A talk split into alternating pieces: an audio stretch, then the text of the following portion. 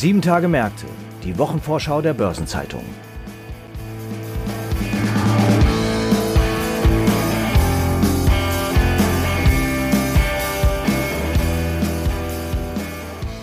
Das Schaulaufen der US-Banken mit ihren Zahlen für das abgelaufene Jahr startet und Europas Finanzinstitute werden möglicherweise mit etwas Neid über den Atlantik schauen. Das ist ein wichtiges Thema in unserer heutigen Wochenvorschau. Daneben gibt es auch noch weitere interessante Themen in der kommenden Woche. So wird ASML die Bilanzberichtssaison der europäischen Chipindustrie eröffnen und wir werfen unter anderem auch einen Blick auf den Mainzer Glashersteller Schott, der von der Corona-Impfkampagne profitiert. Und damit begrüße ich Sie sehr herzlich, liebe Hörerinnen und Hörer, zu einer neuen Folge von Sieben Tage Märkte unserer Wochenvorschau. Heute ist Freitag, der 14. Januar. Mein Name ist Christiane Lang und ich bin Redakteurin der Börsenzeitung. Und wir starten nun mit den amerikanischen Banken und dazu begrüße ich Bernd Neubacher, Leiter des Ressorts Banken und Finanzen der Börsenzeitung. Hallo Bernd. Hallo Christiane. Diverse US-Banken legen jetzt ihre Zahlen für das vierte Quartal 2021 vor. Aber vielleicht schauen wir erstmal nach vorne, Bernd, und nicht zurück. Denn anders als in Europa werden in den USA ja Zinssteigerungen erwartet. Und wie gesagt, das könnte bei europäischen Instituten ein bisschen Neid wecken, denn Banken profitieren ja von steigenden Zinsen, oder? Ja, so ist es, der Theorie nach. Demnach ermöglichen ja steigende Zinsen es den Banken, die Nettozinsmarge im Kreditgeschäft auszubauen, indem sie nämlich höhere Leitzinsen umgehend an ihre Kunden weitergeben, im Kreditgeschäft ihre Einlagezinsen aber erst mit Verzögerung annehmen, sodass sich die Refinanzierungskosten gemächlicher erhöhen. Die Aktienstrategen von Morgan Stanley haben schon die Parole ausgegeben, ich zitiere, Banken sind klare Alpha-Generatoren, wenn die Zinsen steigen. Zitat Ende. Sie geben an, dass der Sektor der Banken und diversifizierten Finanzdienstleister der einzige sei, der sich im Falle steigender Realzinsen regelmäßig besser schlage als der breite Leitindex SP 500. Also Alpha-Generatoren, das klingt natürlich sehr, sehr positiv. Und wenn sie als einzige Branche überdurchschnittlich abschneiden, ist das natürlich auch sehr positiv. Aber eine geldpolitische Straffung birgt ja auch Gefahren, oder? Absolut. Vor allem ist das der Fall, wenn, wenn die geldpolitische Straffung plötzlich und kräftig ausfällt und Kreditinstitute vielleicht unvorbereitet oder nicht zu Genüge vorbereitet trifft. Die äh, Deutsche Finanzaufsicht hat 2014 in einer Umfrage zu den Effekten des Niedrigzinses äh, festgestellt, dass der Zinsüberschuss der Institute im Falle eines starken Anstiegs der Zinsen zumindest auf Sicht von zwölf Monaten stärker fallen würde als im Falle eines weiteren Rückgangs der Zinsen oder einer Stagnation. Anders sieht das wiederum aus, wenn man auf zwei bis fünf Jahre vorausschaut, aber auf Einjahressicht war dies das ungünstigste aller drei Szenarien.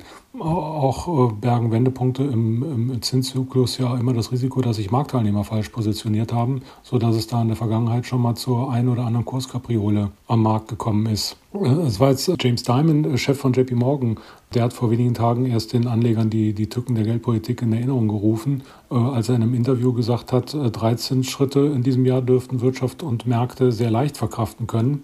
Nur um hinzuzufügen, er rechnet mit einer kräftigeren Straffung und wäre überrascht, wenn es Zitat nur vier wären. Wörtlich sagte er, wenn wir Glück haben, schaffen Sie eine Beruhigung, die Inflation wird sinken und wir werden eine sanfte Landung erleben. Jetzt ist Glück allerdings nichts, worauf sich Investoren gerne verlassen wollen.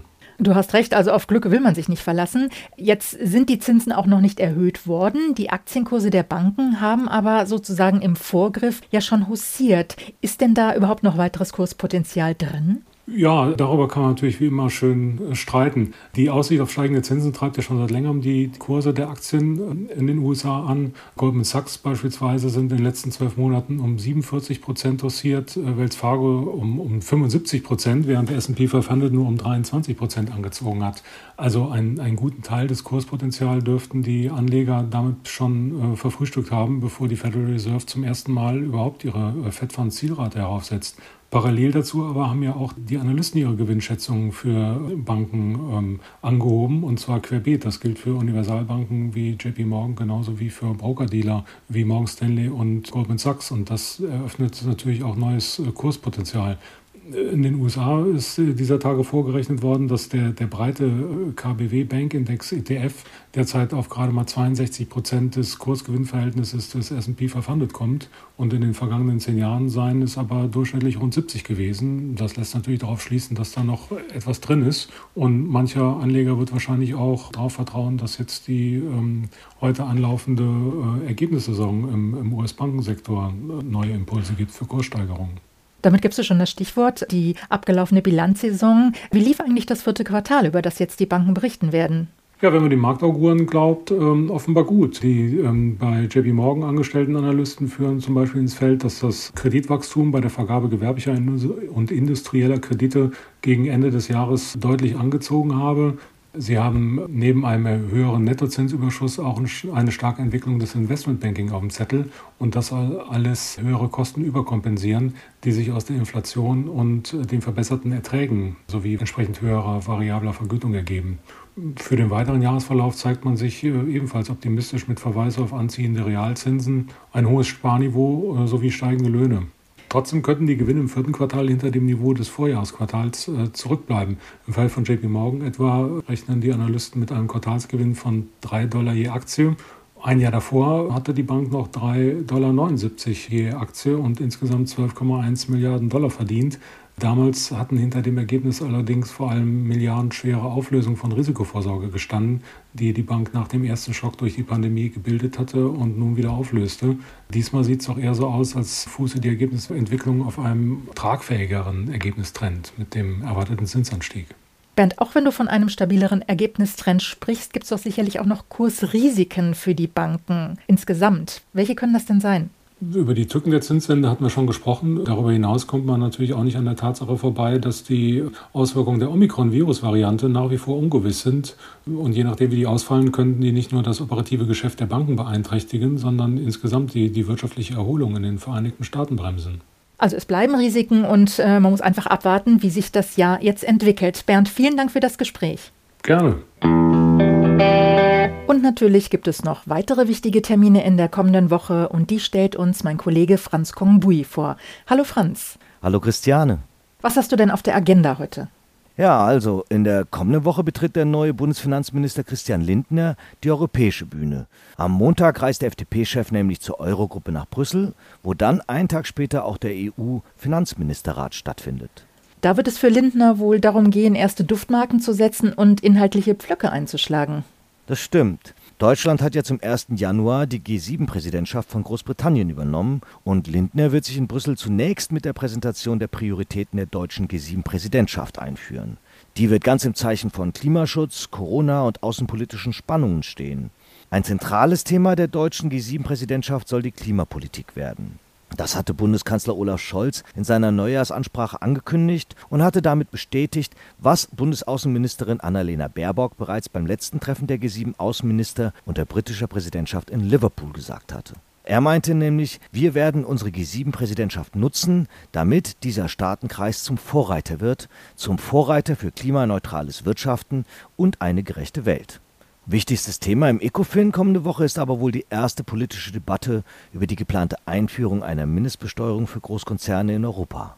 Die wird ja auch mit Spannung erwartet. Wie ist denn da der Stand der Dinge?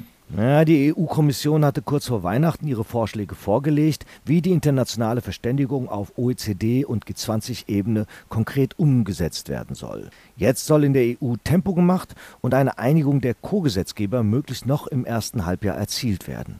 Allerdings sind in der kommenden Woche im ECOFIN noch keine Beschlüsse zu erwarten. Am Mittwoch berichtet der Glashersteller Schott über sein Geschäftsjahr 2020-21, das Ende September abgelaufen ist. Das dürfte ja ziemlich gut gelaufen sein. Immerhin stellt Schott ja auch die Fläschchen für die Covid-19-Impfdosen her. Das stimmt zwar einerseits, denn fast alle Covid-19-Impfstoffproduzenten sind wohl Kunden bei den Mainzern und früheren Angaben zufolge wollte Schott Fläschchen für zwei Milliarden Impfdosen ausliefern. Dementsprechend sollte das Unternehmen insgesamt über ein erfolgreiches Geschäftsjahr 2020-21 berichten. Dennoch dürfte auch nicht alles bei Schott positiv gelaufen sein. Wieso? In welchen Geschäftsfeldern lief es denn nicht so gut?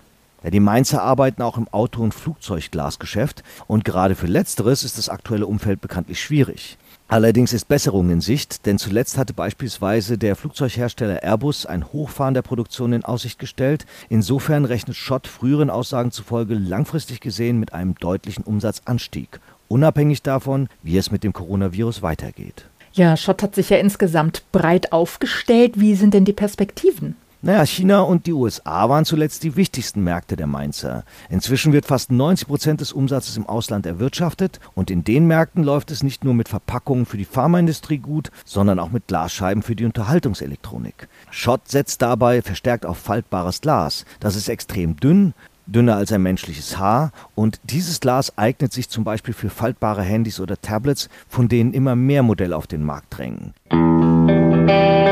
Am Donnerstag wird der Linux-Software-Spezialist SUSE Jahreszahlen per 31. Oktober präsentieren. Das ist dann ja die erste Vorlage einer Jahresbilanz seit dem IPO. Die waren doch erst im vergangenen Jahr an die Börse gegangen.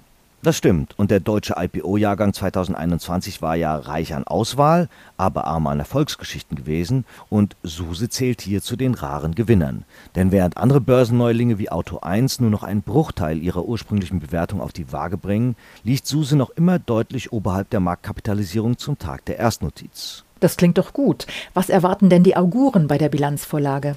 Ja, von Bloomberg befragte Analysten rechnen im Schnitt für das vierte Quartal mit einem leichten Umsatzrückgang verglichen mit der unmittelbar vorangegangenen Periode. Erwartet werden im Schnitt knapp 143,9 Millionen Dollar. Das wäre zwar ein Umsatzplus von knapp 8% zum Vorjahresquartal, aber im dritten Quartal per Ende Juli waren sogar 151 Millionen Dollar erlöst worden. Mit mehr Interesse dürften die Investoren daher auf den Ausblick von Konzernchefin Melissa Di Donato für das im November gestartete neue Geschäftsjahr schauen. Und wie sehen hier die Perspektiven aus? Für den neuen Zyklus prognostizieren die Unternehmensbeobachter einen kräftigen Schub. Das gilt insbesondere für das Ergebnis. Das Betriebsergebnis, das im dritten Quartal noch in zweistelliger Millionenhöhe negativ ausgefallen war, soll im Schlussviertelquartal auf gut 29 Millionen Dollar zulegen und im ersten Quartal 2022 sogar auf 59 Millionen Dollar emporschnellen. Das geht zumindest aus den Bloomberg-Daten hervor. Was soll denn zu diesem Schub führen, von dem du gesprochen hast? CEO Di Donato sieht die Unternehmen bestens aufgestellt, um vom Wachstum der Cloud zu profitieren, auch weil der Wettbewerber Red Hat als Teil des US-IT-Riesen IBM wahrgenommen werde. SUSE könne damit als unabhängiger Linux-Partner punkten, wie sie in Gesprächen erklärt hatte. Und sehen das die Marktteilnehmer genauso positiv? Na, einige Analysten scheinen davon noch nicht ganz überzeugt. Seit Anfang Dezember haben Morgan Stanley, JP Morgan und Jeffries ihre Einschätzung zu SUSE aktualisiert und sich dabei allesamt neutral positioniert. Die aktuellste Kaufempfehlung einer größeren Bank geht bereits auf den 10. November zurück und stammt von Goldman Sachs.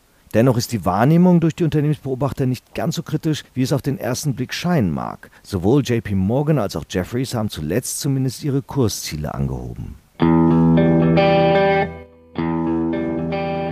Kommenden sieben Tage haben darüber hinaus noch weitere bedeutsame Termine und Ereignisse zu bieten und es werden auch wichtige Konjunkturindikatoren veröffentlicht. Eine Übersicht zu all dem finden Sie heute im Finanzmarktkalender auf Seite 2 der Börsenzeitung und unter börsen-zeitung.de/slash Finanzmarktkalender. Daneben ist das folgende noch erwähnenswert. Am Montag findet die Jahrespressekonferenz der Industriegewerkschaft Bergbau, Chemie, Energie zur Bilanz 2021 und dem Ausblick 2022 statt. In den USA ist im Übrigen wegen des Feiertags Martin Luther King Day die Börse geschlossen. Am Dienstag legt der Europäische Automobilverband ACEA Zahlen zu den Kfz-Erstzulassungen im Dezember vor. Die Bank of Japan veröffentlicht ihren Zinsentscheid. Zudem findet eine Online-Konferenz zum Thema Data, Digitalization, Decentralized Finance und Central Bank Digital Currencies, The Future of Banking and Money statt. Und es wird die Entscheidung der EU-Kommission über die Einstufung von Investitionen in moderne Atom- und Gaskraftwerke erwartet. Am Donnerstag erfolgt die fünfte Runde der Tarifverhandlungen für öffentliche Banken und das Deutsche Institut für Altersvorsorge hält eine Online-PK zum Thema Was kann Deutschland von anderen Rentensystemen lernen? ab. Und zum Wochenabschluss steht bei der Eurex ein kleiner Verfallstag für Aktienindexoptionen an. Ein paar runde Geburtstage gibt es in den nächsten Tagen ebenfalls zu feiern. 60 Jahre alt werden Chris Fischer-Hirs, ehemaliger Chef des Industrieversicherers Allianz Global Corporate and Specialty und Bernd Vorbeck, vormals langjähriger CEO und nun Aussichtsrat von Universal Investment. Ihren 65. Geburtstag feiern Hans-Helmut Kotz, Professor am Center for Financial Studies, Senior Policy Fellow am Safe Policy Center und ehemaliger Vorstand der Deutschen Bundesbank, Karl Ulrich Garnert, vormaliger Lufthansa-Vorstand, sowie Hartmut Beutler, bis vor kurzem CFO der Bauer AG. Und 85 Jahre alt wird der ehemalige Lufthansa-Finanzvorstand Klaus G. Schlede. Artikel zu Geburtstagen und Personalien finden Sie nicht nur auf der Personenseite der Börsenzeitung, sondern auch gebündelt in unserer Personalia-App. Und in der kommenden Woche gibt es auch ein paar beachtenswerte Gedenktage, auf die sich aus- oder zurückblicken lässt. Den Tag des deutschen Schlagers unterschlagen wir hier aber einfach mal. Erwähnenswerter sind hierbei vielleicht eher der internationale Weltreligionstag sowie der internationale Tag der italienischen Küche. Und nicht zu vergessen der internationale Weltknuddeltag oder Weltkuscheltag, der Hugging Day und ganz wichtig, der internationale Tag der Jogginghose. Überdies ist es nun ein Jahr her, dass die CDU den damaligen Ministerpräsidenten von Nordrhein-Westfalen, Armin Laschet, auf einem digitalen Bundesparteitag zum neuen Parteivorsitzenden gewählt hatte. Er setzte sich seinerzeit gegen Norbert Röttgen und Friedrich Merz durch. Letzterer wiederum soll nun am Samstag in einer Woche zum neuen Vorsitzenden bestimmt werden. Und vor einem Jahr ging aus der Fusion der Automobilkonzerne Fiat Chrysler Automobiles und Group PSA das neue Branchenschwergewicht Stellantis hervor. Ebenfalls vor einem Jahr wurde der Demokrat Joe Biden als 46. Präsident der USA vereidigt. Und vor 50 Jahren verfügte das Bundesinnenministerium der BRD, dass der Gebrauch der Bezeichnung Fräulein in Bundesbehörden zu unterlassen sei. Für jede weibliche Erwachsene sollte von da an die Anrede Frau verwendet werden. Zum Schluss noch ein paar Hinweise in eigener Sache. In der morgigen Ausgabe finden Sie wie jeden Samstag die Spezialthemaseite Recht und Kapitalmarkt. Am Dienstag gibt es wieder eine neue Ausgabe von Rules and Regulations, dem Regulierungsnewsletter der Börsenzeitung in deutscher und englischer Sprache. Und am Mittwoch erscheint eine neue Episode von Hashtag Volatility, der Anlage-Podcast von Börsenzeitung und QC Partners. Im Übrigen ist gestern eine neue Episode von Nachhaltiges Investieren, der Podcast rund um Sustainable Finance, veröffentlicht worden. Darin spricht Henrik Ponzen, Leiter ESG Portfolio Management bei Union Investment, darüber, wie Unternehmen identifiziert werden können, die die grüne Transformation glaubwürdig angehen, ob das geplante Nachhaltigkeitslabel der EU für Atomenergie Transformation oder doch Greenwashing ist und warum Union Investment erst spät der Net Zero Asset Manager Alliance beigetreten ist. Und damit verabschieden wir uns für heute. Redaktionsschluss für diese Episode war Donnerstag, der 13. Januar, 18 Uhr. Eine Gesamtübersicht über Konjunktur- und Unternehmenstermine finden Sie unter börsen-zeitung.de. Alle genannten Links sind auch in den Show Notes zu dieser Episode aufgeführt. Wir wünschen Ihnen jetzt einen schönen Abschluss der Arbeitswoche sowie ein erholsames Wochenende. Bis zum nächsten Freitag. Tschüss. Bleiben Sie gesund.